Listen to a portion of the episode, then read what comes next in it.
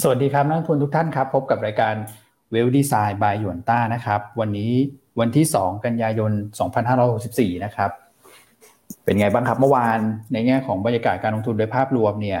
จริงๆแล้วก็อาจจะต้องมีพักเบรกบ้างนะครับ หลังจากที่ตลาดหุ้นไทยเนี่ยปรับตัวเพิ่มขึ้นมาร้อนแรง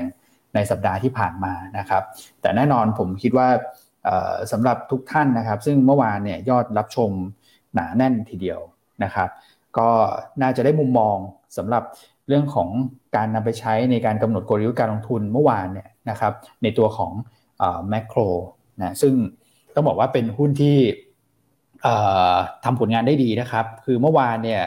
หุ้นที่เป็น most active นะฮะอันดับหนึ่งก็คือแมคโครนะครับ แล้วก็ปรับตัวเพิ่มขึ้นไปค่อนข้างเด่นทีเดียวนะครับหลังจากที่แน่นอนนะครับพี่อันเนี่ยฉายมุมมองที่ค่อนข้างชัดนะครับ คือช็อตในเรื่องของการ ที่มีการปรับโครงสร้างกันเนี่ย ผมว่าก็คงมองไม่ได้ต่างกันมาก แต่ว่าสิ่งที่มองไปข้างหน้า อันนี้คือสิ่งสำคัญในแง่ของการลงทุนนะครับ เพราะฉะนั้นอยากให้ทุกท่านเนี่ยติดตามรับฟังนะครับรายการของเราไปเรื่อยๆนะครับ เราจะมีเกรดเรื่องของการลงทุนที่ผมคิดว่าท่านก็สามารถนำไปปรับใช้กับการลงทุนในหุ้นตัวอื่น หรือว่าการลงทุนในรูปแบบอื่นได้นะครับ ก็ดีใจด้วยนะฮะสำหรับนักลงทุนทุกท่าน ในตัวของแมคโครนะครับโอเคนะฮะมาคุยกับพี่อั้นแล้วก็คุณก่อนะครับอะพี่อั้นครับ สวัสดีครับผม สวัสดีนะฮะคุณอ้วนคุณก่อท่านผู้ชมที่น่ารักทุกท่านครับนะครับ เอ๊ะเมื่อวานนี้ทำไมแมคโครขึ้นเหรอฮะคุณอ้วนก่อ อันไม่ค่อยจะอันไม่อันไม่ค่อยรู้เหตุผลเท่าไหร่เลยอะให้คุณก่อบอกเหตุผลนะ ให้ให้ให้เวลาเคลมครึ่งชั่วโมงค่ะแมคโครเคลมอะไรคุณ ฉันไม่ได้แนะนำแมคโครหรือเปล่าเมื่อวานฉันแนะนำเหรอจำไม่ได้แล้ว โอ้โห เมื่อวานฟังเพลินเลยนะใช่ไหมคุณก่อฟังเพลินเลย ใช่ครับ ฟังเพลินเลยฮะเมื่อวานนี้นี่ก็เอาไปแบบว่ารีดันฟังกันได้นะเมื่อวานเนี้ยนะครับ คลิปเมื่อวานเนี่ยผมว่าแบบทรงคุณค่าเลยอะ จะเออจริงจริงส่งคุณค่ามาก สุดยอดมากครับ คือเมื่อเมื่อวานเนี่ย อย่างแมคโครครับ หลายคนก็โทรมาถามเหมือนกันว่า เอ๊ะเปิดสูงกว่าราคา tender แล้วเนี่ย 43.5 เอาไงต่อเพราะเขาเปิด 43.75 นะครับ ผมก็บอกโอ้โห พี่รู้สึกเสียใจเลยถามแบบนี้นะ เหมือนไม่ได้ฟังรายการที่พี่อั้นคอมเมนต์เลยนะครับ เขาบอกหรอหรอเท่านั้นแหละ พอโทรโทรกลับมาอีกทีตอนสายๆพี่อั้นบอกขอบคุณมาก ไม่รู้ได้กลับไปฟังหรือเปล่านะ หรือว่ากลับไปฟาดอย่างเดียวก็ไม่รู้ เออนะครับ เมื่อวานนี้ซื้อเปิดยังแบบมีอัพไซด์อีกเพียบเลยครับพี่อันโดดเด่นจริงๆแมคโครครับผมก็วันนี้จะไม่มาเคลมแมคโครฮะละฮะเพราะทุกคนเขาคิดว่าอันจะมาเคลมอันจะไม่เคลมฉันก็จะแบบหรอ เราแนะนำได้หรอ ก็ให้ผู้ให้ผู้ฟังผู้ชมเขาติดตามกันเองแล้วกัน คือคือนี่มองข้ามช็อตอีกแล้วนะ ขนาดการเคลมพี่ยังมองคุณพี่ยังมองข้ามช็อตอีกนะโอ้โห อะไรจะสุดยอดประมาณนี้ครับผมคุณนพวุฒิบอกว่าเมื่อวานนี้กะว่าเทรดเอาค่ากาแฟนะ แต่ว่าสุดท้ายแมคโครนี่ส่งค่าเครื่องชงกาแฟมาให้นะฮะ โอ้โหจริง ครับผมเกินคาดมากๆนะฮะ โอ้นะครับ พี่หนิงบอกเล่นหลายรอบเลยสนุกมากแมคโครนะครับ อืมนะครับอะเราอัปเดตนิดนึงนะเมื่อวานช่วงเย็นจะมีข่าวเรื่องกอขอคอถูกไหมฮะ ที่ใช่คณะกรรมการนำมาบอกว่าเดี๋ยวจะพิจารณาดูเรื่องการควบเรื่องของการปรับโครงสร้างธุรกิจเนาะคือจริงๆ มันไม่ได้เป็นเรื่องของการควบรวมนะการควบรวมมันเสร็จไปหมดแล้วนี่คือแค่การปรับโครงสร้างใหม่นะครับ ซึ่งเจ้าของนี่ก็คือ CP Group เหมือนเดิม นะครับ ซึ่งเช้านี้มีข่าวออกมาล่าสุดแล้วนะฮะอ่าก็คือกขคเนี่ยก็ชี้ว่าไม่ต้องขออนุญาตใหม่ครับใช่ครับอ่าเพราะว่าเป็นการจัดการภายในไม่ได้กระทบโครงสร้างตลาด อ๋อ คือสิ่งที่เขาอนุญาตไปแล้วไม่เกี่ยว อันนี้คือจัดโครงสร้างภายในเองครับ ใช่นะครับ อ่า ก็ขออัปเดตแล้วกันเพราะเกิดหลายท่านอาจจะอยากทราบข่าวนี้ พอดีเลยเมื่อวานช่วงเย็นก็เห็นส่งกันเยอะด้วย อือใช่ครับ แล้วก็จริงๆแล้วเนี่ยไอ้มุมมองของของทางด้านกขคเนี่ยก็เป็นสิ่งที่ทาง CP Group เนี่ยเขเขาก็มีการพูดถึงประเด็นนี้อยู่แล้ว ด้วยเหมือนกันก่อนที่จะปรับโครงสร้างตรงนี้ แล้วก็ชี้แจงนักวิเคราะห์ไปด้วยถูกไหมครับพี่อันใช่คือในมุมนักวิเคราะห์ก็ไม่ใช่เรื่องใหม่ใช่ คือตั้งแต่วันอังคารช่วงค่ำเนี่ยที่มีการประชุมเนอะหลังจากประกาศตัวการแบบโครงสร้าง ใช่ไหมฮะสักสี่ห้าโมงสี่โมงกว่าห้าโมงเนอะแจ้งตลาดหลักทรัพย์ก็ประชุมนะวิเคราะห์ก็สองทุ่มเขาก็มีการแจ้งแล้วว่าการที่จะทำการแบบโครงสร้างครั้งนี้เนี่ยก็มีการสอบถามไปแล้วก่อนหน้าครับนะครับครับผม อืม โอเคอะถ้างั้นก็ไม่ใช่ประเด็นแล้วฮะสำหรับตัวของแมคโครนะครับอะไปดูภาพตลาดเมื่อวานสักนิดหนึ่งไหมคุณก่อนะครับครับ เป็นยังไงบ้างครับผมเมื่อวานนี้เริ่มเริ่มพักแล้วนะครับพี่อันพี่วันตามที่เราประเมินไว้นะครับครับคือตลาดในลบไปสี่นะฮะก็ถือว่าเป็นการปิดลบครั้งแรกในรอบเก้าวันเลยนะครับก่อนหน้านี้แปดวันที่บวกมารวดเลยนะครับแล้วก็ข้อสังเกตหนึ่งก็คือว่าแรงซื้อเนี่ยค่อนข้างจะไปกระจุกตัวกับหุ้นบางตัวบางหลักทรัพย์นะครับครับ ก็คือหลักๆเนี่ยแหละก็แมคโครนะครับแล้วก็เดลต้าที่ปรับตัวเพิ่มขึ้นเยอะ ซึ่งสองตัวเนี้ยผลต่ออินเด็กซ์รวมกันเนี่ยประมาณร่วมๆสิบจุดนะครับแค่สองตัวเองเนี่ยนะใช่ครับครับผมใช่ครับ ก็เดลต้าขึ้นสิบสองเปอร์เซ็นต์แมคโครขึ้นสิบเก้าเปอร์เซ็นต์นะครับเพราะฉะนั้นเพราะฉะนั้นโดยภาพรวมตลาดเนี่ยจริง ๆ ถ้าไม่นับสองตัวเนี้ยคือตลาดน่าจะลบมากกว่านี้พอสมควรเหมือนกันนะครับ ครับผมนะฮะแล้วก็ กระแสเงินทุนเมื่อวานนี้ก็เริ่มเห็นแรงขายทางกำไรออกมาบ้างนะครับ ทั้งในส่วนของกองทุนในประเทศนะครับ แล้วก็นักทุนต่างชาติครับนะครับ ครับผมกองทุนขายพันแปดนะครับ ต่างชาติก็ขายครั้งแรกในรอบสี่วัน ประมาณเกือบเก้าร้อยล้านนะครับครับครับแต่ว่าต่างชาติเนี่ยขายแค่หุ้น ส่วนฟิวเจอร์กับตราสารนี้นี่เด่นมากครับ เพราะว่า futures long มาหนึ่งหมื่นหนึ่งพันสัญญา ครับนะฮะส่วนตราสารนี่ซื้อไปหมื่นห้าครับ อืมครับผมใช่ครับ เหมือนเหมือนอาทิตย์ก่อนจะมีวันหนึ่งที่ต่างชาติซื้อไปสองหมื่นกว่าใช่ไหมฮะตราสารใช่ใช่ใช่นะครับ แล้วก็ใช่ก็อาจจะมีผ่อนลงมา แต่วันนี้ก็เห็นการกลับมาระดับแบบหลักหมื่นอีกแล้วนะครับในตราสารนี้ของไทยที่นักลงทุนต่างชาติซื้อเข้ามาก็เหมือนโยกกับ หุ้นที่ออกไปนะครับ แล้วก็มาพักในในตัวของตราสารหนี้บางส่วน แล้วก็มีเงินเติมเข้ามาใหม่ด้วยนะท่านอย่างนั้นนะคุณก่อครับก็แสดงว่าคือ ยังไม่ได้ไปแบบไปเลยไงฮะใช่เขาก็อาจจะพักรอ แล้วก็เตรียมหาจังหวะอีกทีหนึ่งที่จะเข้ามาเก่งกำไรเทรดดิ้งหรือว่าสะสมหุ้นอีกรอบหนึ่งนะครับ ครับผม SBL ก็น่าสนใจครับพี่อันพี่วันเพราะว่ายอดรวมเนี่ย กระโดดขึ้นไปถึงแบบเก้าพันล้านเลยเมื่อวานนี้ครับผมว่าสูงมากเหมือนกันนะครับครับก็แต่ก็ต้องยอมรับว่าในช่วงนี้ภาวะการซื้อขายเองค่อนข้างจะแอคทีฟมาก เพราะวอลลุ่มเนี่ยสามวันติดต่อกันเนี่ยแสนหนึ่งหมื่นไปปลายมาสามวันติดเลยวอลลุ่มตลาดเยอะมากๆนะครับครับผมก็ใช่ครับ ทำให้ SBL เองก็น่าจะเร่งตัวขึ้นตามมูลค่าการซื้อขายโดยรวมด้วย อืมครับผมครับก็ห้าดับแรกเป็น CPO ขีด R แล้วก็ CPO ที่มาคู่กันนะตามมาด้วยปตทเดลต้าขีด R แล้วก็ SCG Packaging ขีด R นะครับ ครับ อืมในส่วนของ CPO เนี่ยมันก็น่าจะเป็น ส่วนของการผสมผสานกันไปนะครับ เพราะว่า CPO จริงๆก็เป็นหุ้นที่ถูกช็อตเยอะอยู่แล้วในช่วงก่อนหน้านั้น จากสถานการณ์โควิดนะครับคือการที่จะเป็นช็อต covering กลับเข้ามาเนี่ยบางทีมันอาจจะดูยากนิดนึงนะครับเพราะว่าวอลลุ่มเนี่ยมันก็จะอยู่ในส่วนของ SBL ด้วยด้วยเช่นเดียวกันนะครับมันก็เลยดูแบบสูงผิดปกตินิดนึงนะฮะหลายท่านอาจจะสงสัยว่าโอ้ยอด SBL มาขนาดนี้ CBL จะต้อง ร่วงลงไปหลังจากนี้สิ เพราะว่าคนช็อตเยอะจริง ๆ มันเป็นส่วนที่แบบเขาซื้อคืนธุรกรรมตัวของ SBL กลับเข้ามาด้วย แล้วก็อาจจะมีช็อตใหม่ด้วยครับ มันมันมันมันนับผสมผสานนับยากนิดนึงใช่ผสมผสานนะครับครับอ่าโอเค ส่วน NVDR ขายนะครับ เมื่อวานนี้ขายไม่ไม่ได้เยอะนะครับ ประมาณสักหกร้อยกว่านะครับ ก็ฝั่งขายเป็น CPO แมคโครมาคู่กันเลย มาคู่กันเลยคู่กันนะครับตามด้วย InTouch ACG Packaging แล้วก็ Gulf นะครับ ส่วนฝั่งซื้อเป็น Delta GC EALT แล้วก็ BJC ครับต้องให้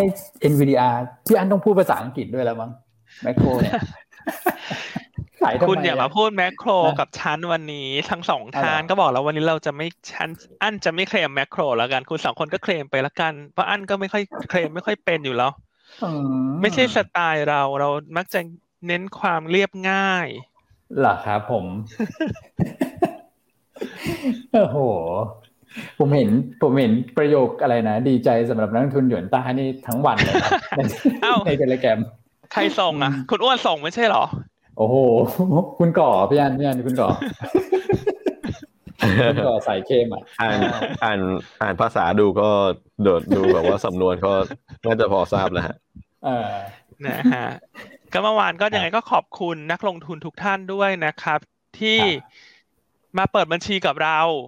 อืมครับอ่าเกือบลืมไปเลย เมื่อวานนี้หลาย ๆ ท่านเนี่ย บอกว่าฟังแมคโครที่หยวนต้านำเสนอเนี่ยอุ้ยฟังแล้วโดนใจมาก อืมนะฮะไม่เคยเจอการวิเคราะห์ที่มันวิจิตพิสดารขนาดเนี้ยหลาย ๆ ท่านโทรศัพท์สายตรงมาที่แผนกรีเสิร์ชแจ้งข้อความมาที่รีเสิร์ชครับ รวมทั้งออนไลน์เนอะไอซี อืม เพื่อที่จะเปิดบัญชีกับหยวนต้าคุณ อืมทนไม่ไหวแล้วคือฟังจากเมื่อวานนี่คือแบบ ฉันต้องเปิดแล้วแหละ วิจิตพิสดารขนาดนี้ ใช่ไหมฮะนะฮะถ้าคือถ้าเมื่อวานเนี้ย ถ้าอั้นลงแข่งขันยิมนาสติกนะต้องบอกว่าอั้นต้องได้คะแนนท่ายากคูณไปอีกสองคือเราไม่ได้แค่กระโดดตีลังกาหกหกหน้าหกหลังม้วนตัวนี่ฉันตีลังกาหมุนเกลียวอีกสามตลบเนาะ คือคะแนนท่ายากเนี่ย ถ้าเกิดว่าลงมาแล้วแบบสะดุดนิดนึง อันนี้จะได้คะแนนสูงกว่าท่าง่ายที่ทำได้สมบูรณ์นะในยิมนาสติกเออใช่นะโอ้ได้คะแนนท่ายากฉันอยากให้อยากให้ทุกท่านนึกภาพเนอะว่าเมื่อวานนี้เป็นการเล่นยิมนาสติกละกัน อ่าฮะครับผมนะฮะขอบคุณทุกท่านนะที่เป็นลูกค้าหยวนต้า ครับ ขอบคุณจริง ๆ ใช่ใช่ใช่ครับผม ผมเมื่อเมื่อวานก็มีแบบ เป็นคือทั้งต้องบอกว่าลายที่แบบเพิ่งเริ่มลงทุนนะแล้วก็ลายกลางแล้วก็รวมถึงแบบรายใหญ่ ๆ อย่างเงี้ยก็ติดต่อทางพี่อันมาค่อนข้างเยอะเหมือนกันนะครับ ขอบคุณที่มาร่วมในครอบครัวกับเรานะนะครับ แล้วก็ขอบคุณที่ติดตามรับชมนะครับ เมื่อวานนี้ผมว่าทั่วหน้าจริง ๆ นะครับครับหลายๆท่านวันนี้ก็อาจจะเอ๊ะช่วงนี้ตลาดมันดูเริ่มแกว่งออกข้างนะแล้วจะมีหุ้นอะไรที่มันดูน่าสนใจมาแนะนำอีกหรือเปล่า นะฮะต้องบอกว่ามีฮะ มีเหรอ มีฮะ เราเม็กจะมีอะไรที่เราคิดไปข้างหน้าก่อนเสมอเมื่อวานนี้ตัวหนึ่งที่ขึ้นนะ ไม่ใช่แค่แมคโครนะคุณ คืออันจะไม่เคลมแมคโคร แต่อันจะมาเคลมยูซิตี้โอ้ ใช่ ที่เราแนะนำไปแล้วก่อนหน้าจำได้ไหมที่เราบอกว่าถูกมาก ๆ เลยต่ำบุ๊กแวลูเงินสดล้น ต่ำบุ๊กลงทุนธุรกิจใหม่ ก็คุณก็คุณคุณคุณก็ดูกราฟเองแล้วกันเขาขึ้นสวยๆขนาดไหนสองตัวนี้ U City U ขีด P อืม ครับผม นะฮะ โอ้โหครับ ก็ใครที่เป็นลูกค้าหยวนต้าก็อั้นว่ามีกำไรกำไร อะ ขึ้นมาขนาดนี้ แต่เมื่อวานนี้ช่วงสักบ่ายบ่ายบ่ายสามบ่ายสี่ถ้าทุกท่านตาม Telegram เรารวมทั้งเป็นลูกค้าเราเนี่ย IC น่าจะมีการ call เนอะหรือไม่ก็ดูผ่าน Telegram ก็ได้ว่า เราก็มองว่ามันขึ้นมาพอสมควรแล้วทำรอบบ้างครับ เพราะว่าก่อนหน้าที่เราแนะนำตัวนี้ประเด็นลงทุนคือต่ำ bookถูกเกินไปนะฮะแต่ว่าตอนที่ขึ้นมาตรงนี้ราคามันก็ถือว่าอ่าเป็นหุ้นที่ไม่ได้ถูกมากเหมือนตอนที่เราแนะนำแล้ว อืมครับ ใช่ครับนะครับ เพราะฉะนั้นเนี่ยเห็นมีท่านหนึ่งถามในช่วงต้นรายการเนอะว่าลงทุนไหมตัวนี้คำแนะนำของอันคือหมุนรอบฮะ มันขึ้นมาเยอะขนาดนี้แล้วว่าสไตล์ยวนต้าเราไม่ช่วยแนะนำให้มันให้ให้คนไปเชียร์ซิ่งหุ้นที่ขึ้นมาเยอะๆขนาดเนี้ยคุณนึกออกมาโอ้โหขึ้นมา ขนาดนี้ละ แล้วก็เนี่ยล่าสุดติด trading alertอืม ครับผมนะฮะก็จะรอนิดนึงเนอะรอใจเย็นๆนิดนึงนะครับผม อืมไม่ชอบความเห็นในคนนี้จังเลยอะ คุณสรพงษ์ปะคุณสรพงษ์อะอ่าฮะเขาบอกว่าทำ round-off สองรอบควงคาถาด้วยนะคุณแล้วเกี่ยวจบกลางแขนสวยงาม เออ จะมีภาษายิมนาสติกของเขานะ round-off อะไรขาคู่เกลียวสองรอบอะไรอย่างเงี้ยครับเออยังไงอยากให้ทุกท่านตาม Telegram ของเราด้วยนะครับเออเพื่อที่จะติดตามข่าวสารเนอะนะครับหรือไม่อาจจะย้ำน้อง IC ไว้ละกันว่าถ้าหุ้นตัวนี้เรามีแล้วแบบเออตัวไหนมันสูงแล้วก็เตือนพี่นิดนึงนะ อะไรอย่างเงี้ยนะฮะ ก็อาจจะได้สองช่องทางนะฮะคุณคุณพี่เมเปิลนะครับใช่ครับ โอเคครับ โอเคไปต่อเนาะที่ค่อนข้างเด่นทีเดียว ครับ สรุปวันนี้ก็เคลมเนาะแต่ไปเคลมตัวอื่นแทน โอ้โห แต่ไม่พูดก็คงไม่ได้ครับพี่อันสุดยอดจริงๆ ครับผมอ่าโอเค นี่บางท่านก็แซวมาบอกว่าเดี๋ยววันนี้จะไปบูโอเชียนเออเมื่อวานเป็นยังไงบ้างเดี๋ยวเดี๋ยวถามเรตติ้งพี่อันดีกว่าเพราะว่ามันสะท้อนภาพ ไม่เอาแล้วคุณที่ฉันแบบว่าเมื่อออกมาโดนบริษัท ยวนต้าเขาเดบิตเดบิตลูกหนี้ค้างจ่ายค่าโฆษณาไว้ไม่รู้กี่แสนบาทแล้วคุณจะถามว่าคนเออแบบบรรยากาศเป็นยังไง คนเยอะหรือเปล่าวันแรกมันเป็นวันธรรมดาดีฮะเมื่อวานนี้ห้างคนเยอะนะร้านอาหารคนค่อนข้างแน่นมากๆอะใช่ ทุกๆร้านเลย ทุก ๆ ร้านเลย ก็ถือว่าเป็นภาพที่ดี อืม อืมอืมอืมนะฮะก็คนก็อยากจะไปช่วยกันในในการแบบ จับจ่ายใช้สอยนะการบริโภคนะสำหรับคนที่ยังมีกำลังนะฮะซึ่งก็เป็นเรื่องที่ดีนะ ให้เศรษฐกิจหมุนได้ใช่ใช่เพราะเพราะฉะนั้นวันนี้คุณสองคนอย่ามันเข้าเรื่องร้านอาหารของของอันนะอันโดนยวนต้าเขาเดบิตเดบิตลูกหนี้การค้าไว้แล้วเนี่ยคุณ ลูกหนี้ค่าโฆษณาเนี่ยคุณเดี๋ยวเราเข้าใจว่าร้านร้านที่ถล่มมากเลยเมื่อวาน เหมือนมีคนจากรายการเราเนี่ย เข้าไปขอสิบห้าเปอร์เซ็นเยอะมาก เออนะครับ อะตั้งเดบิตไว้ก่อนนะฮะ เดี๋ยวเดี๋ยวพี่อันค่อยเคลียร์บินตอนท้ายไตรมาสอีกทีหนึ่งก็รู้ไหมเดี๋ยวอันเอาที่ไหนมาเคลียร์บินรู้ไหมฮะเอาที่ไหนฮะเดี๋ยวอันก็เอาพูโบนัสกลางแผนกนี่แหละหักกรบไปให้หมด โอเค ถ้างั้นเงียบก่อนนะครับไปเรื่องอื่นครับ วันนี้มาพูดเรื่องบลูโอเชียนฮะ ครับผมอ่าในส่วนของตลาดต่างประเทศเป็นยังไงบ้างนี่เราพูดในประเทศกันซะเยอะเลยนะอ่าต่างประเทศฮะ คุณก่อ ครับ ก็เงียบเนาะ ใช่ใช่เงียบๆกันหมดเลยครับนะฮะแกว่งตัวซึมซึมออกค่าจะมียุโรปที่เอ่อจะจะมีสีสันหน่อยแต่ว่ามันเป็นเพราะวันก่อนเนี่ยคือเขาเหมือนกับน่าจะลงไปแรงใช่ครับเลยทำให้เมื่อวานนี้ก็เหมือนการการฟื้นกลับมาเฉยๆครับ ส่วนอเมริกาก็ซึมซึมนะฮะแกว่งออกข้างไม่ได้ไปไหนไกลนะครับ ก็รอในเรื่องของนอนฟาร์มวันศุกร์นี้นะครับ ก็คือวันพรุ่งนี้แหละเพราะวันนี้พฤหัสละนะครับ แล้วก็รวมถึงตัวเลขเศรษฐกิจที่ออกมาเนี่ยออกมาค่อนข้างจะผสมผสาน คือมีทั้งดีกว่าคาดแล้วก็ผิดคาด ดีกว่าคาดนี่คือ ISM ภาคการผลิตนะครับ59.9 นะฮะครับเอ่อ survey เนี่ย58.6 อันนี้คือฝั่งดีนะครับ แต่ฝั่งที่ต่ำกว่าคาดเนี่ยคือการจ้างงานภาคเอกชนนะฮะ survey เนี่ยหกแสนกว่านะครับ ออกมาจริงสามแสนเจ็ดนะฮะครับ ครับ คือต่ำกว่าคาดพอสมควรเลยนะครับแต่ว่าถ้าเกิดเราดูเทรนช่วงหลังเนี่ยก็จะเห็นว่า nonfarm กับ ADP เนี่ย มันไม่ค่อยจะไปที่ทางเดียวกันเท่าไหร่นะ อืมครับผมครับ คือเอ่อถึง ADP จะต่ำคาดเนี่ย แต่ว่านอนฟาร์มก็อาจจะดีกว่าคาดก็ได้ แล้วก็อาจจะเป็นไปได้ในทางกลับกันด้วย นะครับเพราะฉะนั้นคงจะต้องไปดูใน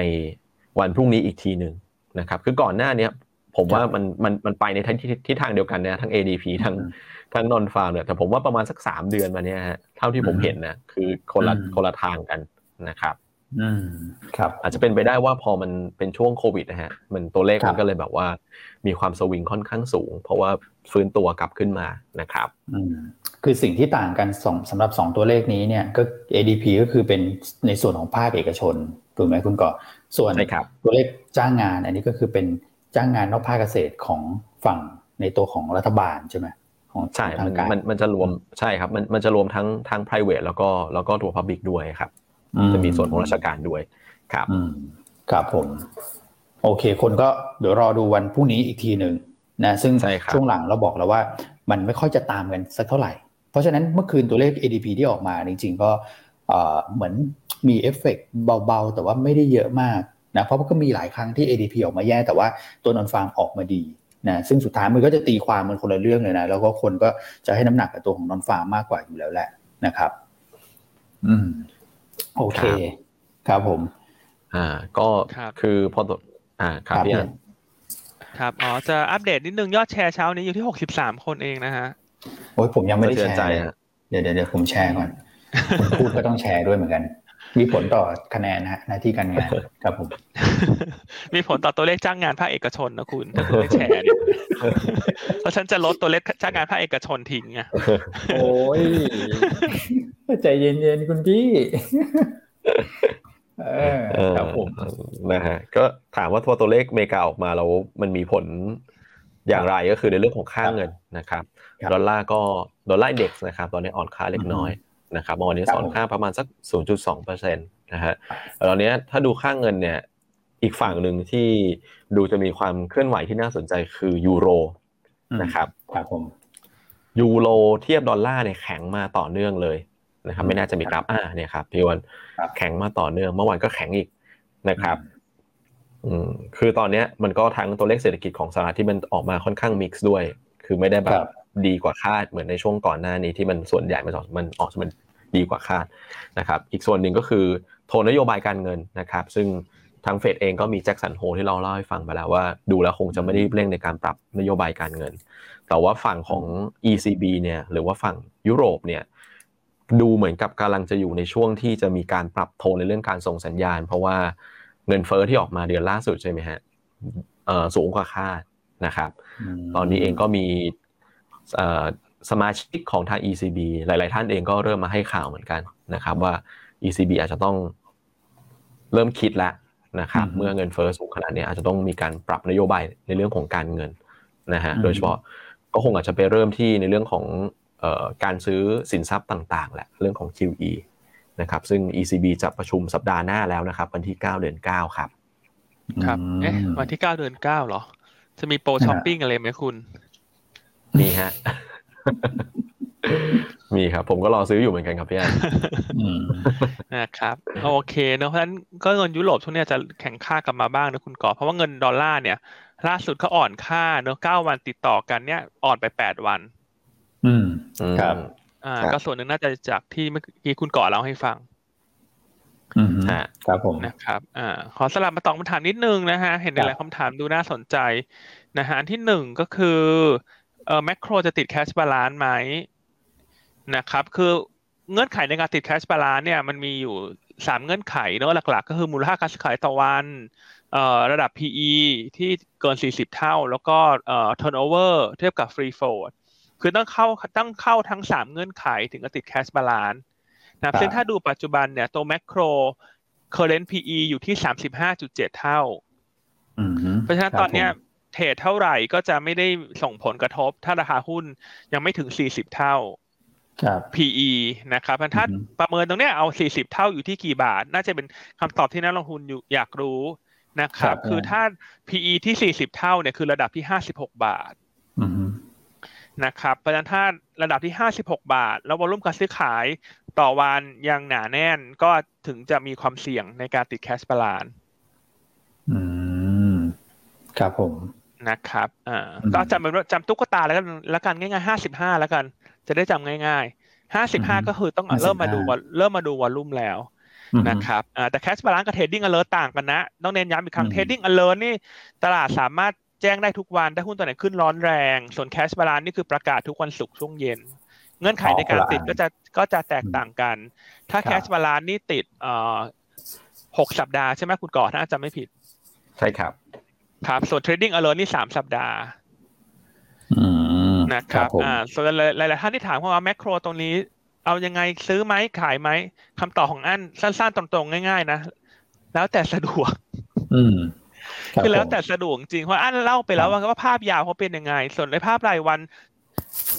แนะนำไม่เป็นจริงๆเพราะเพราะนึกออกมายิ่งขึ้นมาเขียวๆอย่างเงี้ย เราก็แนะนำลำบากเป็นว่าแล้วแต่สะดวกดีกว่าเนอะเอาเป็นว่าท่าน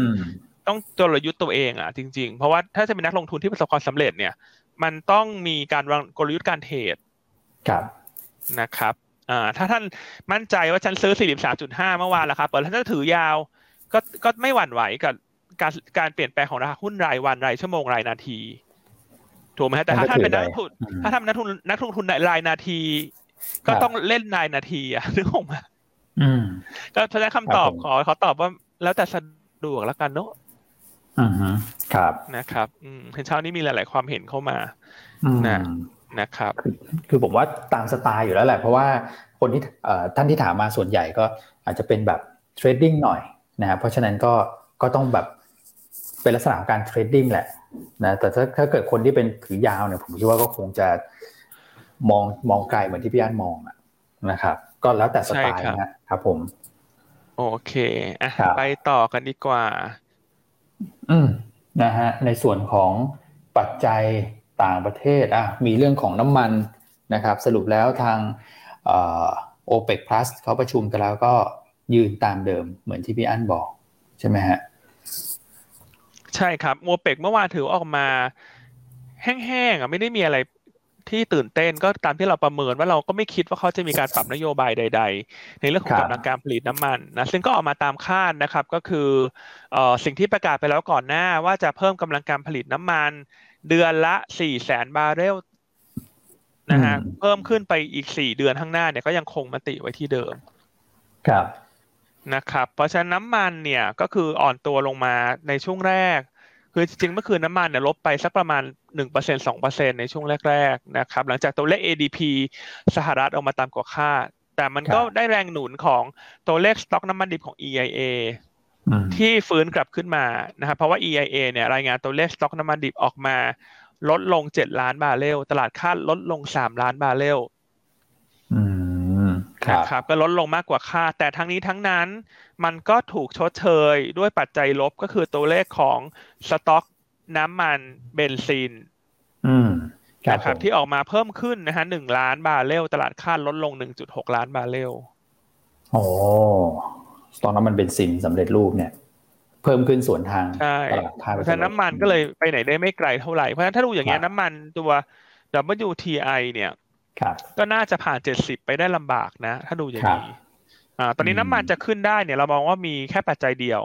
ครับพี่อันคือพายุเฮอริเคนในสหรัฐ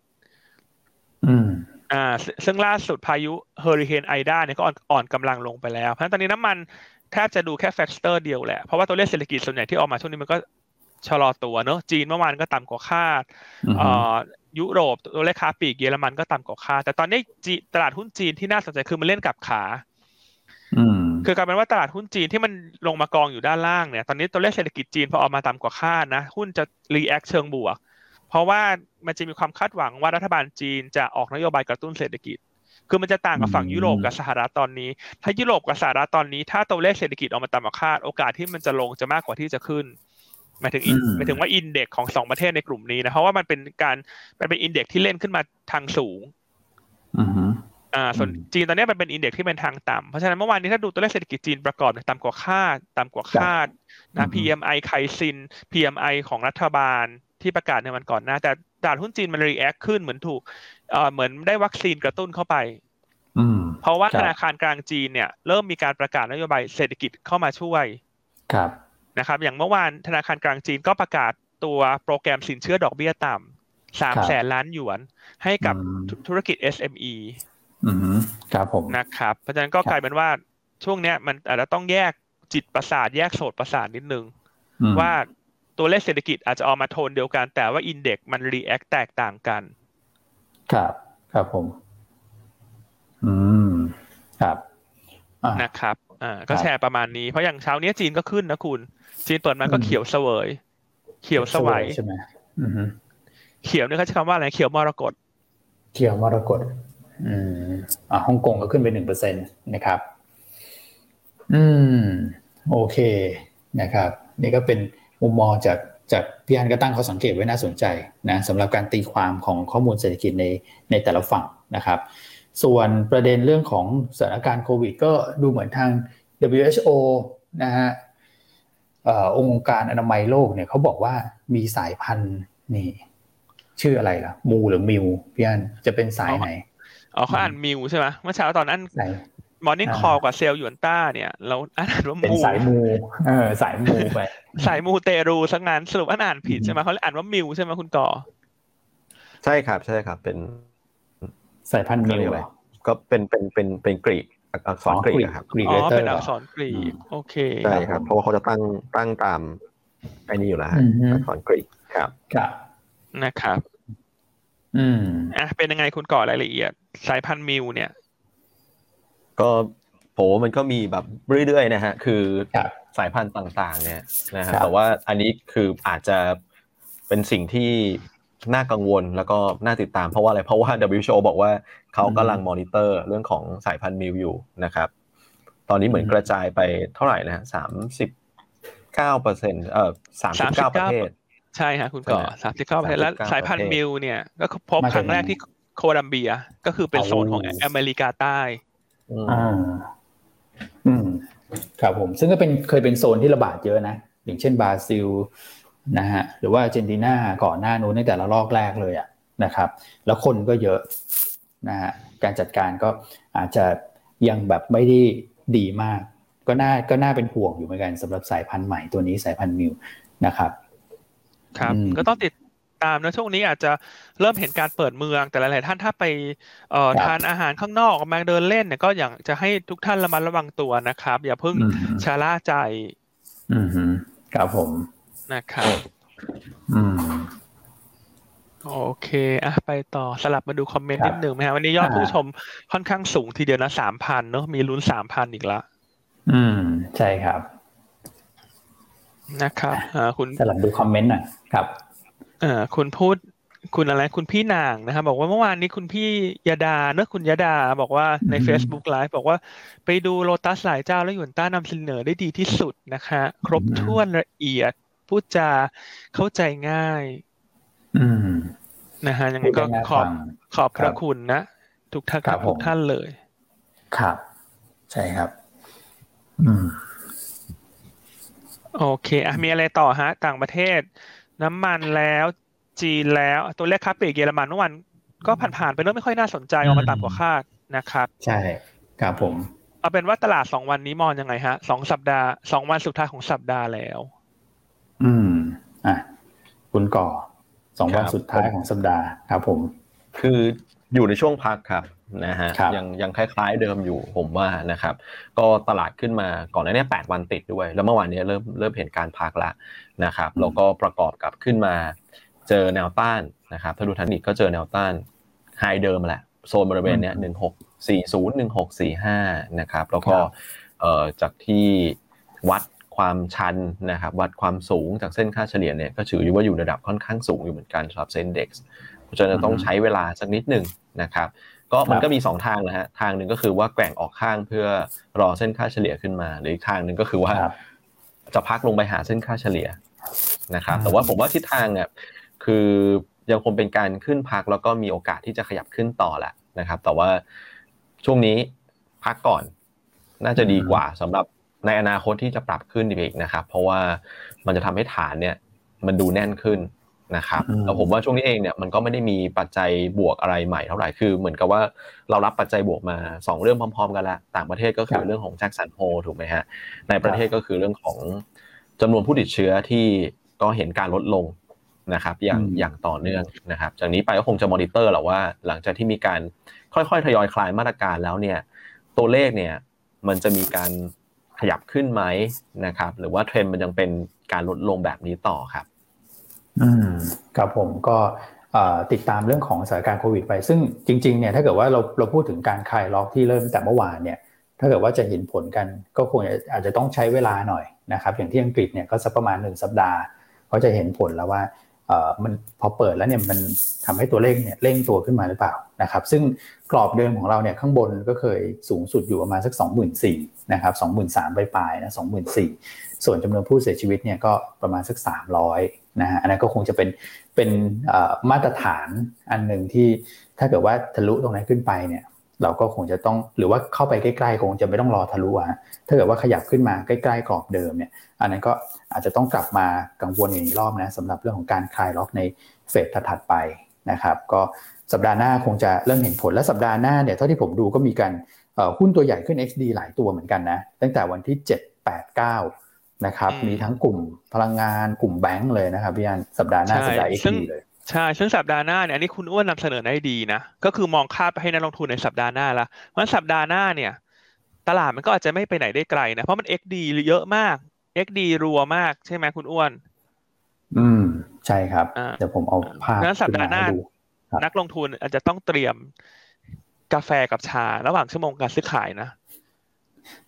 จิบเลยเหรอ มาจิบไปครับไม่งั้นอาจจะนอนหลับได้ เพราะตลาดหุ้นไทยสัปดาห์หน้าเนี่ย มีโอกาสที่มันจะไปไหนได้ไม่ไกลเลยเนี่ย เนี่ยคุณดูสิ อันนี้คือสิ่งที่เราส่งใน Telegram เนอะ stock calendar เนี่ย ใช่เห็นไหมฮะ เนี่ย อันนี้มันก็แบบประกอบการลงทุนได้เนอะการขึ้น XD เยอะ ก็อาจจะสื่อว่าหุ้นก็ถูกไหมฮะ มันจะมีตัวสลับขึ้นสลับลงอย่างเงี้ยคุณ แล้วซึ่งอาทิตย์หน้าหนาแน่นมากๆ แน่นมากครับอืมเพราะฉะนั้นกลยุทธ์สัปดาห์หน้าเนี่ย ก็คือ กลยุทธ์จิบกาแฟกับจิบชาฮะ เพื่อที่จะให้ท่านไม่นอนหลับ แล้วก็เตรียมไม้ตียุงไฟฟ้าไว้นิดนึงนะครับอ่าส่วนจิบชากับกาแฟเนี่ยก็แนะนำขนมเป็นขนมชั้นคุณ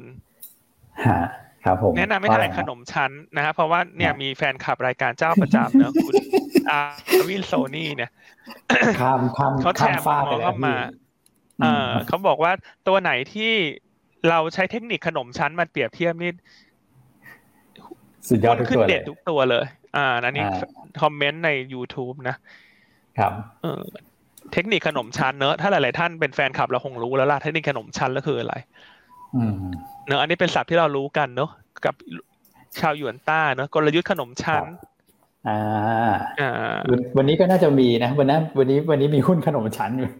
แล้วที่ดูที่อันนี้มาเนี่ยก็อย่างที่ก็อย่างที่เราบอกเนี่ย ปีนี้เราแนะนำเป็นกรุ๊ปกรุ๊ปถ้าทุกท่านจำกันได้เนี่ย อะไรที่มันเป็นกรุ๊ปกรุ๊ปเนี่ยให้คุณดูไว้เหอะ มันจะเป็นหุ้นที่ outperform มันเป็นเพราะว่ามันปีของปีของการ synergy ระหว่างกรุ๊ปอืมใช่ครับนะฮะคราวนี้หุ้นที่เริ่มมาแนะนำก็เป็นเทคนิคขนมชั้นเหมือนกันมาอีกแล้วครับ นะฮะอ่า วันนี้เรามีเทคเรามีขนมอื่นไหมคุณอ้วนคุณก่อนอกจากขนมชั้นเนี่ยมีไหมคุณก่อคือก่อนหน้านี้เขาอ่าพี่อันว่าครับแต่ถ้าขนมชั้นนี่ต้องยี่ห้ออะไรฮะอ๋อโปรโมทได้นะฮะ ขนมชั้นยี่ห้ออะไรดังฮะ ชอบทานยี่ห้ออะไรกัน ขนมชั้นนี่มียี่ห้อด้วยฮะ อะไรคุณมีสิย่ออะไรที่เขาดังๆนะ อันนึงก็ไม่ออกแล้วก่อนนะ ชื่อไทยๆอะ ขนมชั้นอนงอะไรหรือเปล่า ขนมชั้นอะไรนะ มีไหมมีอนงหรืออะไรเนี่ยอ๋อก็เป็นก็เป็นคือคือตามตามร้านที่เขาแบบดังใช่ไหมร้านร้านขนมไทยที่ดังๆใช่ไหมใช่ นึกชื่อไม่ออกอะตายแล้วใครชอบขนมไทย ไม่ไม่ใช่อนงอะอันนึงไม่ออกติดอยู่ในหัวใครเป็นแฟนคลับขนมชั้นพิมพ์เข้ามาหน่อยฮะ ขนมชั้นยี่ห้อหวานดำรงนี่ไงคุณ คุณอัญชยา หวานดำรงเอออแสดงว่าดังจริง เพราะหวานดำรงนี่อยู่ อยู่แถวบ้านผมก็ก็ก็เป็นร้านก็เป็นร้านที่ผมชอบเหมือนกันนะโอ้แสดงว่าดังจริงนะเนี่ยหวานดำรงดังคุณก็อันก็ยังงงเลยคุณอ้วนคุณก่อทำไมไม่รู้จักแล้วคุณทานแต่แบบบูเบอรี่ชีสเค้กหรือเปล่า ไม่ใช่ผมจะบอกว่าอะไรบ้างพี่อันคือขนมไอ้นี่อะไรนะขนมชั้นเนี่ยคือผมอะหรือว่าที่บ้านผมลูกอาจจะชอบแหละ ชอบ S&P คือดูแบบยี่ห้อแบบบ้านๆมากนะ แต่ว่าใช้ได้นะครับ กลมกล่อมนะนี่แต่หวานดำลงมาเต็ม เต็มหน้าเราแล้วเนี่ยเขาดังจริงคุณแล้วก็ร้านป้าโงอะไรเนี่ย เพราะฉะนั้นวันนี้แฟนคลับทุกท่านฮะลงทุนแล้วได้กำไร อุดหนุนผู้ขายขนมชั้นทั่วไทยฮะ วันนี้เรามาช่วยการกระตุ้นอาหารขนมไทยสั่งกันฮะวันนี้ออนสั่งออนไลน์สั่งอะไรแก๊ปเกิบอะไรอะจัดไปฮะ วันนี้เรามาถ่ายขนมชั้นกันดีกว่า อ่า จัดไปแต่ว่าบินไม่ต้องส่งมาที่หยุนต้านะครับ อันนี้ไม่ต้องส่งมาขายกันเองนะครับผมซื้อขายกันเองเนาะแต่ว่า แนะนำเนาะให้ช่วยอุดหนุนขนมไทย อืมใช่ครับโอ้เก้าพี่น้องดังอยู่เก้าพี่น้อง เห็นขายที่แฟชั่นนะเออครับผมอืมหวานน้ำลงนี่ดังดังจริงนะฮะดังจริงใช่ไหมอืมนั่นก็ว่าแล้วแถวบ้านอยู่แถวบ้านอะไรนะอะไรลงลงนงนงนี่แหละจำไม่ได้ละโอเคเนาะอืม โอเค เพราะฉะนั้นวันนี้เทรดหุ้นไปก็สั่งขนมชั้นไปนะจ๊ะ วันนี้ไม่ต้องสั่งอาหารญี่ปุ่นนะ สั่งสั่งขนมชั้นจ้ะ นี่ต้องขอร้องแล้วเหรอว่าอย่าเพิ่งสั่ง เออ นะ เพราะว่าทำกันไม่ทันแล้วตอนนี้บูโอเชียนครับผมอะไปต่อเนอะอันนี้เข้าถึงเรื่องขนมชั้นว่าหุ้นที่เริ่มมาแนะนำเนี่ยสามตัวที่เราแนะนำนี่สองตัวเป็นขนมชั้นนะ อืม นั่นสองตัวเป็นขนมชั้นนะ โอเคครับผมขอสลับไปตอบคำถามนิดหนึ่งคุณกอคำถามเรื่องเรื่องกองทุน คุณหนูนี่ถามใน Facebook ผมไม่แน่ใจว่าผมเข้าใจคำถามถูกหรือเปล่าถามว่ากองด่วนต้ามีกอง PBD ไหมคะเอ่อ PVD เนี่ยน่าจะหมายถึง provident fund ซึ่ง provident fund ปกติก็จะเป็นแล้วแต่ละบริษัทนะครับ ว่าจะเอ่อเลือกให้บลจเจ้าไหนมามาบริหารนะครับ อย่างเราเราเป็นเราเป็นบลเนาะเราเป็นบริษัทหลักทรัพย์คือเราก็เป็น part partner กับบลจนะครับแต่โดยส่วนใหญ่แล้วบริษัทก็จะให้ทางบลจเนี่ยแหละที่มาบริหารในเรื่องของ provident fund นะครับคือหยวนต้าเราก็มี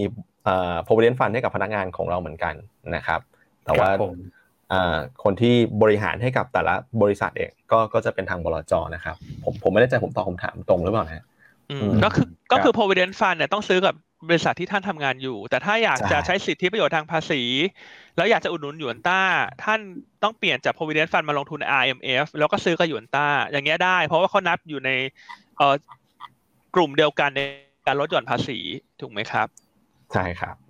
IMF กับ Provident Fund แต่ว่าแนะนำอย่างนี้นะตรงไปตรงมา ถ้าท่านมี Provident Fund ท่าน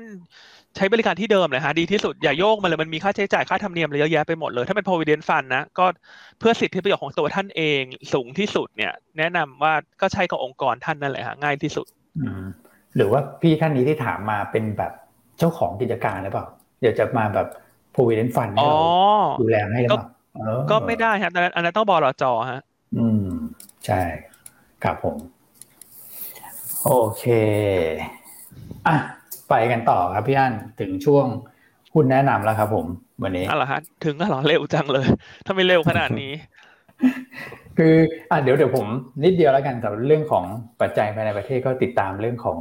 เอ่อการอภิปรายไม่วางใจนิดหนึ่งนะครับ ซึ่งวันนี้ก็จะเข้มข้นมากขึ้น เพราะว่าวันนี้มีชุมนุมด้วยนะครับ แล้วก็วันพรุ่งนี้เข้มข้นขึ้นไปอีกวันเสาร์นี่โหวตแล้วนะ นะครับต้องติดตามเรื่องของผลโหวตนิดนึงนะฮะเพราะว่ามันก็จะมีผลกับเรื่องของการตีความเกี่ยวกับเสถียรภาพของทางการเมืองด้วยนะครับก็ประมาณนี้สำหรับเรื่องของในประเทศส่วน ส่วนเรื่องกขคเราบอกไปแล้วนะฮะย้ำอีกทีว่า อันนั้นเป็นเรื่องของทางกลุ่มนะฮะซึ่งทางกขคเขาก็ออกมาชี้แจงแล้วนะครับ ว่าในส่วนของแมคโครกับโลตัสถ้าเกิดว่าจะเป็นการปรับโครงสร้างข้างใน อันนี้คือไม่ไม่ไม่เกี่ยวข้องกันนะครับ เพราะว่าเขาอนุมัติทั้งหมดไปแล้วนะครับ ครับอ่าคุณอ้วนย้ำอีกทีก็ดีฮะเพราะว่าช่วงต้นรายการอะไรท่านอาจจะพลาดประเด็นดังกล่าวไป อืม ใช่ครับผม โอเคครับ น่าจะครบแล้วเพราะว่าผมว่าที่เราต้องให้เวลาหุ้นหลายตัวเยอะเนี่ย เพราะว่ามันเป็นขนมชั้นนะพี่อันเดี๋ยวพี่อันจะหลายชั้น หลายชั้นนิดนึงอ้าววันนี้วันนี้อันคิดว่าคุณอ้วนคุณก่อจะเล่าแทนอันเลยพอดีอันเจ็บคอไม่ค่อยมีแรงเท่าไหร่เลยอะ โอ้โห ผมว่าคนเขา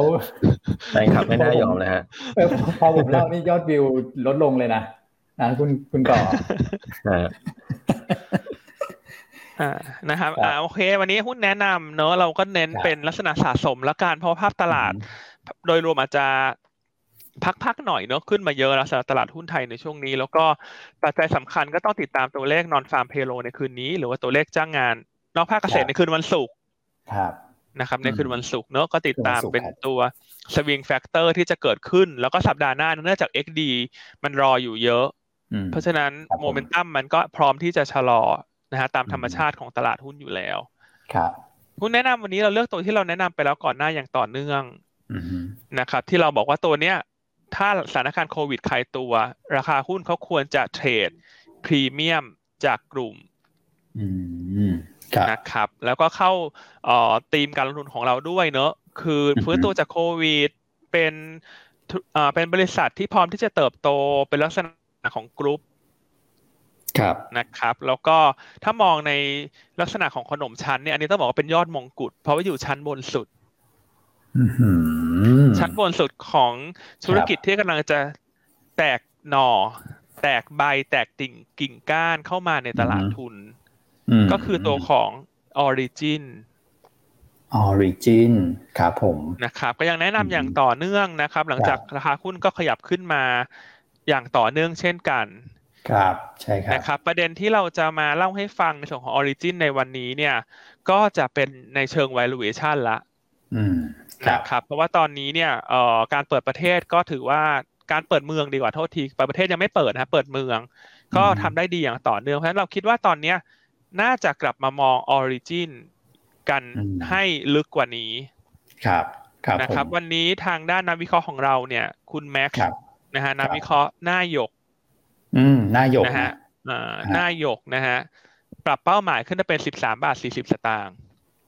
สิบสามบาทสี่สิบเดี๋ยวเดี๋ยวขออนุญาตไปดูสิอืมครับผมอันนี้คือราคาเหมาะสมเชิงปัจจัยพื้นฐานในหนึ่งปีข้างหน้าครับนะครับเอ่อเพราะว่าเราเชื่อว่าตลาด จะมาให้น้ำหนักเชิง valuation กับธุรกิจใหม่ของ Origin ที่เป็น new S curve อืม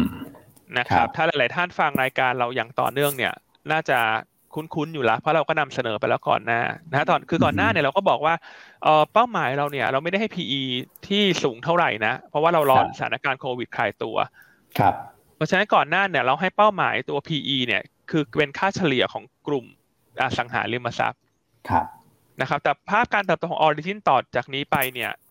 ไม่ใช่เติบโตแค่อสังหาริมทรัพย์ แต่มันจะเติบโตด้วยอีกหลาย ๆ ธุรกิจที่มันจะต่อยอดกันขึ้นไป ทั้งหนุนธุรกิจอสังหาริมทรัพย์ ทั้งเป็นธุรกิจที่พร้อมเติบโต อืมครับพี่อันนะครับ เพราะฉะนั้นก็แนะนำเป็นเชิงสะสมนะ ถามว่าเป็นขนมชั้นอย่างไร คือ Origin ตอนนี้เนี่ยก็เป็นตัวบริษัทแม่ที่อยู่บนสุดถูกไหม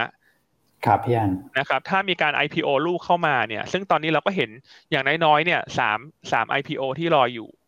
ครับนะครับ ไม่ว่าจะเป็นตัวของอะไรนะบิทเนียใช่ไหมฮะตัวของ One Origin เนอะหรือรวมทั้ง Primo ด้วยรวมทั้งธุรกิจอื่นๆนะเพราะฉะนั้นเนี่ยอันนี้เขาก็จะเป็นการสร้างฐานขนมชั้นลงมาด้านล่างอะคือเขาอยู่ข้างบนเขาก็สร้างฐานขนมชั้นลงมาข้างล่าง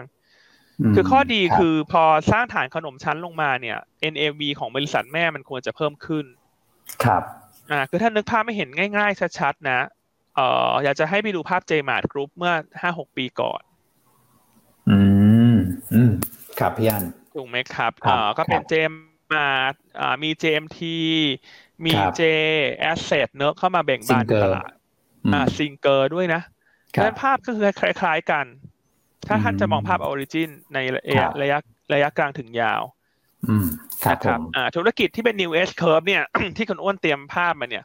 นะฮะก็มีอะไร healthcare ใช่ครับ energy อืมครับผม insurance broker เนอะ asset management ฮะนะฮะแล้วก็ industrial solution ฮะคุณอ้วนว่าไงฮะ คือตอนแรกผมก็ฟังฟังพี่อั้นมาเรื่อยๆอย่างเงี้ยครับ แล้วก็ลองอ่านบทวิเคราะห์คุณแม็กบ้าง แต่ว่าเออก็มีหลาย ๆ ธุรกิจที่เซอร์ไพรส์เหมือนกันนะ อย่างเช่นแบบ เอ่อ energy ที่เขาเพิ่งจะประกาศนะฮะที่จะเข้าไปลงทุนแล้วก็แบบ insurance broker อะไรอย่างเงี้ยแต่สุดท้ายเนี่ยคือดูแนวคิดของทางผู้บริหารเนี่ยไปดูอัปเดตทีนึงโหคือคือเออเราคิดไม่ถึงอะคือผมคิดไม่ได้ผมก็เลยยังเป็นเป็นไม่ได้นะฮะเป็นเสมียนอยู่ทุกวันนี้ คือแบบโอ้ต่อจิ๊กซอกันได้แบบลงตัวมากอะพี่อันใช่ คือข้อดีคือข้อดีของมันผู้ ของการเป็นผู้ประกอบการอสังหาริมทรัพย์เนี่ย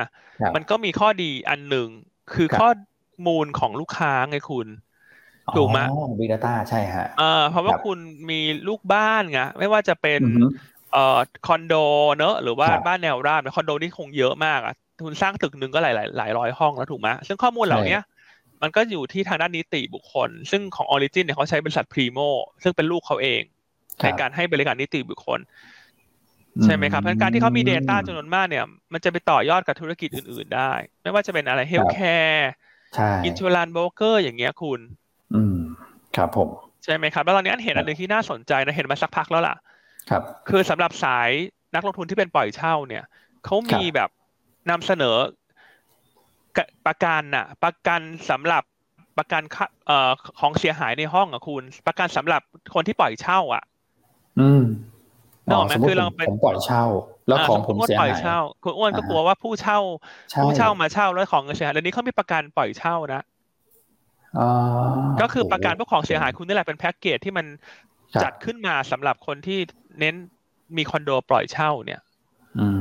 อ่าซึ่งธุรกิจพวกนี้มันก็ต่อยอดได้เห็นไหมฮะ การเป็น broker insurance ถูกไหมการอ่า energy พวกโซลาร์เซลล์เนี่ยมันก็ต่อยอดได้อยู่แล้ว เพราะเขาก็จะไปทำพวกอะไรฮะ พวกคลังสินค้า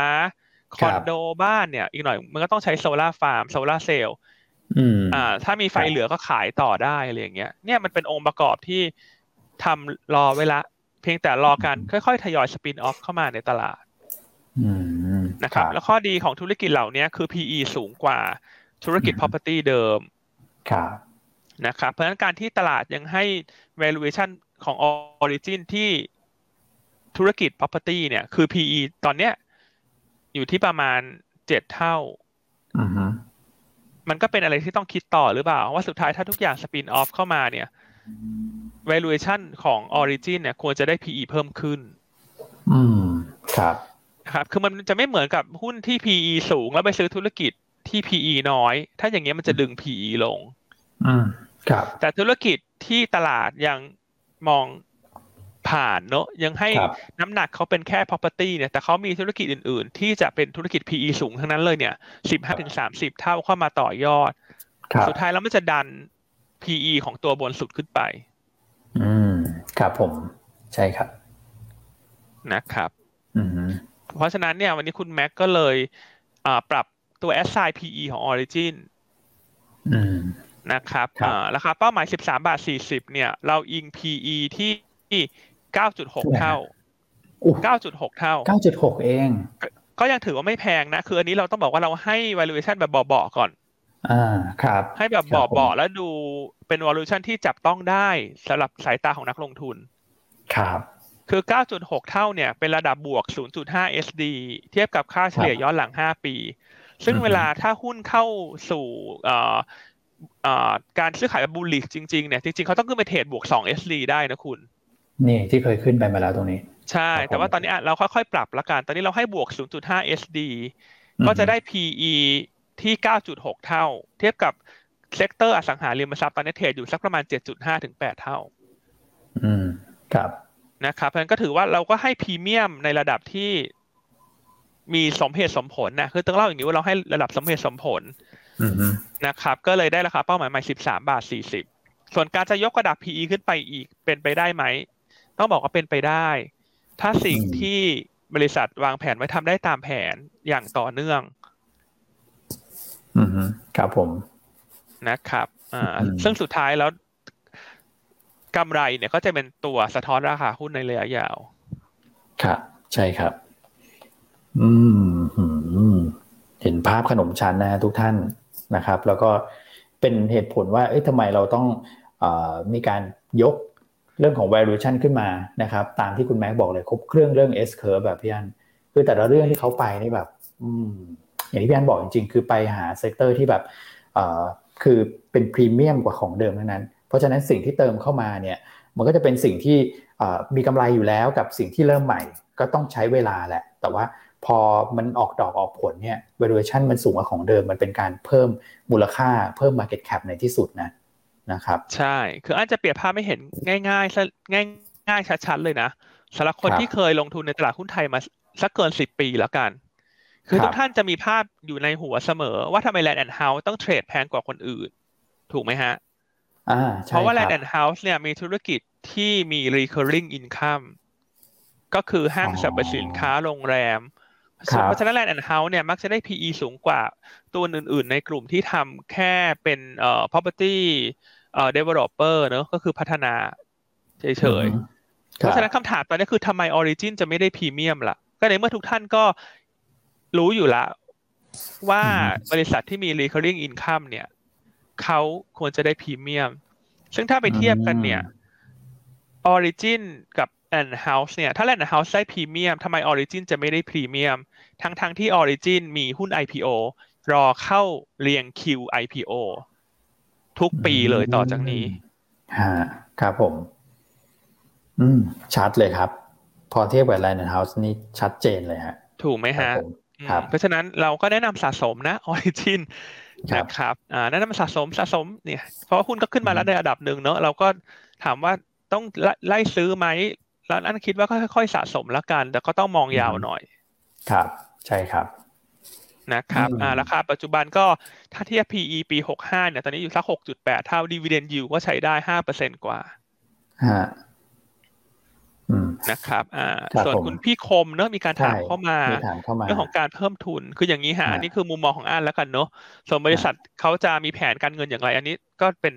ในส่วนของบริษัท แต่นี้เราในมุมมองของทางด้านนักวิเคราะห์ คืออยากจะให้มองอย่างนี้การที่เขามีแผนเตรียมสปินออฟบริษัทลูกเข้ามาอย่างต่อเนื่องเนี่ย ก็จะเป็นการลดภาระทางการเงินให้กับบริษัทแม่ ซึ่งนั่นหมายความว่าโอกาสในการเพิ่มทุนอันคิดว่าการสปินออฟบริษัทลูกเข้ามาจดทะเบียนไม่เป็นแผนรองรับอยู่แล้วฮะ อืม อืม ครับผม อืมอืมอืมอืมอันนี้คือ อ่า สิ่งที่เขาคิดไว้หมดแล้ว ประมาณนี้ ครับผม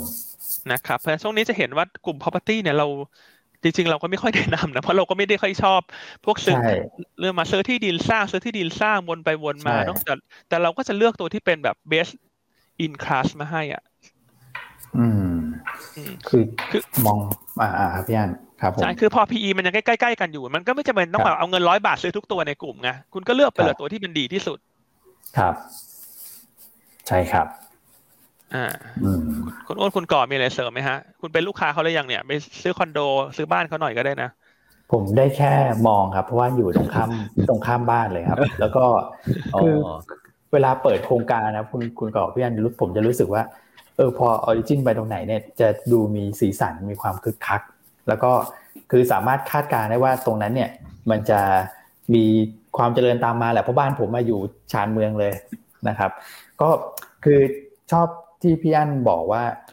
จริง ๆ แล้วเนี่ยบางคนก็ยังมองเขาเป็น property นี่แหละ แต่ผมว่าคือถ้าเกิดเรามองกันทั้งกลุ่มอะอีกหน่อยเนี่ยสัดส่วน property เนี่ยอาจจะแบบค่อยๆ ลดลงนะไอการซื้อมาขายไปอะและสิ่งที่เขาไปทำมันคือพวก recurring ทั้งนั้นเลยนะครับมันอาจจะมีสัดส่วนที่มันแบบใหญ่ขึ้นกว่าก็ได้นะ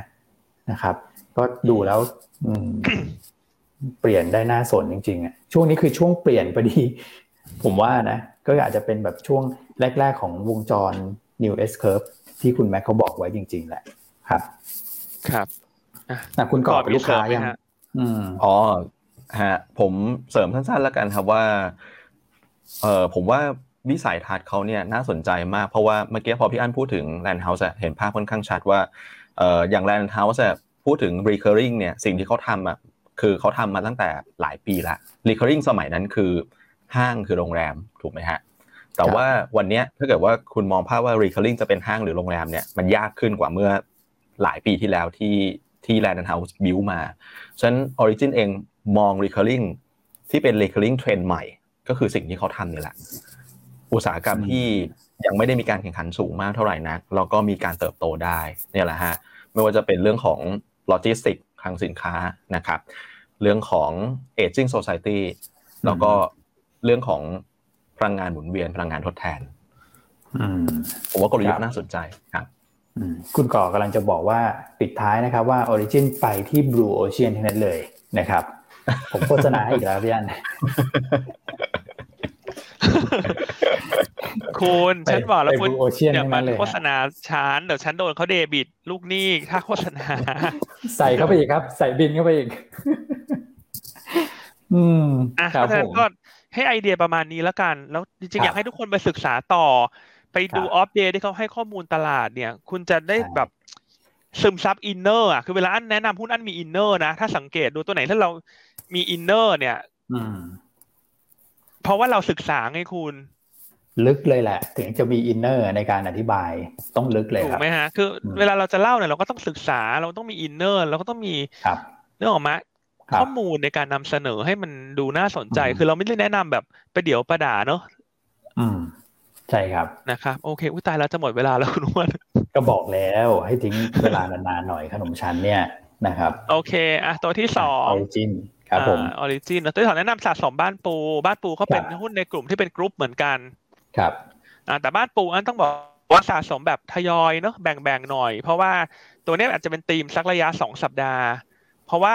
ตอนนี้เรามองว่าโอเวอร์แฮงใกล้ถูกปลดล็อกแล้วนะครับเพราะว่ากำลังจะเข้าสู่การจ่ายเงินเพิ่มทุนหุ้นละห้าบาทละหกถึงสิบเจ็ดกันยาช่วงนี้มันมีสองทางเลือก คือถ้าท่านสะสมตอนนี้ท่านได้ XD ยี่สิบสตางค์วันที่แปดกันยาขึ้น XD แต่ถ้าท่านอยากจะไปสะสมช่วงปลายปลายจ่ายเงินเพิ่มทุน ท่านไม่ได้ XD ก็ท่านก็เลือกเอาละกันนะครับแต่เรามองว่าหลังผ่าน XD ไปแล้วเนี่ย ราคาหุ้นบ้านปูควรจะกลับมาเคลื่อนไหวตามราคาถ่านหินในตลาดโลก นะครับ ซึ่งตอนนี้เนี่ยอยู่ที่ระดับสูงสุดในรอบ 13 ปี ครับนะครับอ่าอยู่ที่ 174 เหรียญต่อตันเนอะในเรื่องของถ่านหินนิวคาสเซิลเพราะฉะนั้นบ้านปูแนะนำเป็นทยอยเป็นลักษณะสะสมหน่อย ค่อยๆ แบ่งไม้ซื้อ อืม ครับผมนะครับอ่าส่วนตัวที่สามเราเลือกตัวที่เคยแนะนำไปก่อนหน้าเนอะในส่วนของธุรกิจที่ทำผลิตพวกขวดแก้วต่างๆ ก็คือ BGC ครับ นะครับ BGC เนี่ยได้ประโยชน์จากธีมเปิดเมืองเนอะทำให้ร้านอาหารต่างๆ กลับมาเปิด ก็จะทำให้ความต้องการเอ่อเครื่องเอ่อภาชนะของขวดแก้วเนี่ยกลับมาฟื้นตัวนะครับ BGC ข้อดีคือ PE ไม่แพงนะ13 เท่า Dividend Yield 4เปอร์เซ็นต์แล้วก็มีโอกาสเติบโตเนื่องจากการขยายตัวไปยังธุรกิจพวกกระดาษ รวมทั้งการเพิ่มรายได้จากธุรกิจต่างประเทศ อืม ครับผม นะครับ แนวต้าน11.5 ก็วันนี้จะเห็นว่าหุ้น 3 ตัวที่เลือกในส่วนใหญ่ก็จะ เหมือน selective อะว่าเขามีสตอรี่อะไรบวกอยู่ เพราะหุ้นใหญ่เราคิดว่ามันก็จะแกว่งออกข้างๆหน่อย เพราะว่าตลาดเป็นลักษณะพักฐานอยู่ อืมครับผมนะฮะส่วนตัวสุดท้ายคุณแชมป์เลือกอะไรมาคุณอ้วน คุณแชมป์เลือก CRC นะครับคือ CRC ก็เมื่อวานเนี่ยอาจจะมีจังหวะการพักลงไป แต่ว่าเร่งตัวขึ้นมาดีเหมือนกันในช่วงท้ายตลาดนะครับ ก็ถือว่าเป็นหุ้นที่แข็งอยู่เหมือนกัน ก็รับกับเรื่องของการ ทยอยคลายล็อกนะครับ ซึ่งคุณแชมป์เนี่ยประเมินแนวต้านที่ 35 บาท 25สตางค์นะครับ แนวรับ 34 บาทนะครับ ก็พอที่จะเทรดดิ้งได้นะครับในทางเทคนิคเพราะว่าลงมายังมีแรงสู้กันอยู่นะครับ ส่วนตัวของ power investing นะครับ origin เนี่ยผมว่า ELN เนี่ยอีกไม่นานเหมือนกันนะพี่อันถ้าเกิดดู Market Cap เขาตอนนี้ใหญ่ขึ้นไปเรื่อยๆเลยนะนะครับ คือถ้าเกิดว่าเข้า Index ใหญ่ ๆ ได้นะก็น่า เดี๋ยวพี่ตาก็คงจะมีการเปิดให้บริการนะฮะส่วนเครื่องไม้เครื่องมืออื่นมีหมดแล้วนะครับ Block Trade DW นะฮะ DW Ori 19 C 21 11 A อันนี้ Bid Offer ใช้ได้ฮะแน่นรับประกันเลยฮะทีมงาน DW เรามอนิเตอร์เต็มที่สามารถเข้าไปเลือกซื้อเลือกหาได้ บ้านปูก็มีหมดเกือบทุกเครื่องมือเหมือนกัน ยกเว้น ELN นะครับ BGC จะอาจจะมีตัวของ Margin ก่อนนะแต่ Margin ก็ใช้ได้ ครับครับอ่าคุณพี่สมศักดิ์แชร์เข้ามานะว่า BGC อยู่ในเครือสิงใช่ครับ ถูกต้องครับพี่ก็จริงๆก็เป็นแบบเป็นกรุ๊ปเหมือนกันเนอะแต่ว่าเป็นอยู่ข้างล่าง เป็นขนมชั้นข้างล่างเนอะอันนี้ชั้นล่างอันนี้ชั้นล่างเนอะใครชอบชั้นล่างชั้นบนแล้วแต่สะดวกแล้วกันฮะอย่างเวลาคุณไปซื้อคอนโดคุณชอบชั้นล่างชั้นบนคุณอ้วนคุณก่อ คุณก่อชอบชั้นไหนคุณก่ออยู่คอนโดชั้นบนนะชั้นชั้นบนนะจะได้แบบว่าหลบเสียงแบบถนนถนนอะไรอย่างเงี้ยฮะ ใช่ครับ ครับ คือผมผมเคยอยู่อยู่แต่แฟดมาก่อนพี่อันคือถ้าเกิดได้ผมผมเลือกได้อีกทีนะผมขออยู่ชั้นล่างนะผมผมกลัวเวลาแบบต้องเดินขึ้นอะไรเงี้ยสมมติคือชอบไปติดภาพเดินขึ้นกลัวลิฟต์เสียอะไรเงี้ยนะครับ อาจจะเดินสั้นๆหน่อยนะครับอายุเยอะแต่ถ้าให้อันเลือกอันขออยู่ชั้นเพนเฮาส์แล้วกันโอ้โหอันชอบดูซีรีส์เกาหลีเรื่องเพนเฮาส์อันนี้คือเหตุผลว่าทำไมถึงตอบว่าเพนเฮาส์เกี่ยวเหรอนะคุณพี่ ไม่เกี่ยวแล้วพูดไปงั้นเลยฮะ จริงๆ ก็ชอบชั้นสูงๆแหละแต่เพนเฮาส์ไม่มีเงินซื้อหรอกฮะ ก็ชั้นสูงๆ แล้วกันคำตอบ โอเค หมดเวลาแล้วคุณอ่า วันนี้บิ๊กคลีนนิ่งวีควันนี้เป็นบริษัทอะไรฮะ GPSC นะครับ เริ่ม เริ่มเที่ยงครึ่งนะครับ GPSC ถึงบ่ายโมงครึ่ง แล้วก็ วันนี้ BCPG นะครับ เริ่มบ่ายโมงครึ่งครับผม ใช่ครับอ่า ห้ามพลาดนะครับ วันนี้สองบริษัทเลยติดตามกันต่อเนื่องนะครับสองวันที่ผ่านมาต้องบอกว่าเนื้อหาแน่นจริงๆนะนะครับบ้านปูพาวเวอร์และ EA นะครับวันนี้มาติดตามกันต่อนะครับแล้วก็วันพรุ่งนี้ยังมีอยู่นะครับก็เป็นอีก 2 บริษัทเหมือนกันสำหรับวันพรุ่งนี้ก็คือเสริมสร้าง power แล้วก็ตัวของ B Grim นะครับซึ่งท่านก็จะเห็นว่าในช่วงสัปดาห์นี้เนี่ยอย่างบีกริมเองเขาก็มีข่าวต่อเนื่องเหมือนกันนะนะครับไม่ว่าจะเป็นโรงไฟฟ้าที่ EC รวมถึงการที่จะไปเจรจาเพื่อซื้อโรงไฟฟ้าใหม่ นะครับ ก็น่าจะได้รับฟังจากปากผู้บริหารเลยแหละ วันศุกร์นะฮะถ้าเกิดว่ามีคำถามอะไรก็เตรียมจดไว้ แล้วก็มาถามกันวันพรุ่งนี้ได้นะครับ โอเคครับผม โอ้สมควรแก่เวลานะฮะอะคงจะร่ำรากันไปเท่านี้นะสำหรับรายการเวลดีไซน์นะครับ ก็ติดตามรายการของคุณแชมป์ต่อทางเทคนิคนะครับ แล้วก็จะมีหุ้นใดตัววันนี้บทวิเคราะห์ของเราเนี่ย นะครับเรามีตัวของนอกจาก Origin เรามีหุ้น IP ตัวของ IPO ด้วยนะครับก็ต้องไปติดตามนะครับ แล้วก็ดาวน์โหลดกันเก็บไว้ก่อนนะฮะเพราะว่าอันนี้ก็จะมีเรื่องของ Backout Period ที่ไม่สามารถจัดส่งบทวิเคราะห์ได้นะครับโอเคครับ หมดเวลาพอดีนะเราสามคนลาไปก่อน พบกันใหม่กับเวลดีไซน์รายการดีๆนะฮะมีทั้งสาระความบันเทิง และมีขนมชั้นให้ทุกท่านทานทุกวันหวานหวานอร่อยนุ่มแบบนี้หาที่ไหนไม่ได้นะครับ โอเคฮะพูดละเขินเหมือนกันอะลากันเลยครับพบกันใหม่พรุ่งนี้นะฮะทุกท่าน สวัสดีนะครับ สวัสดีครับ สวัสดีครับ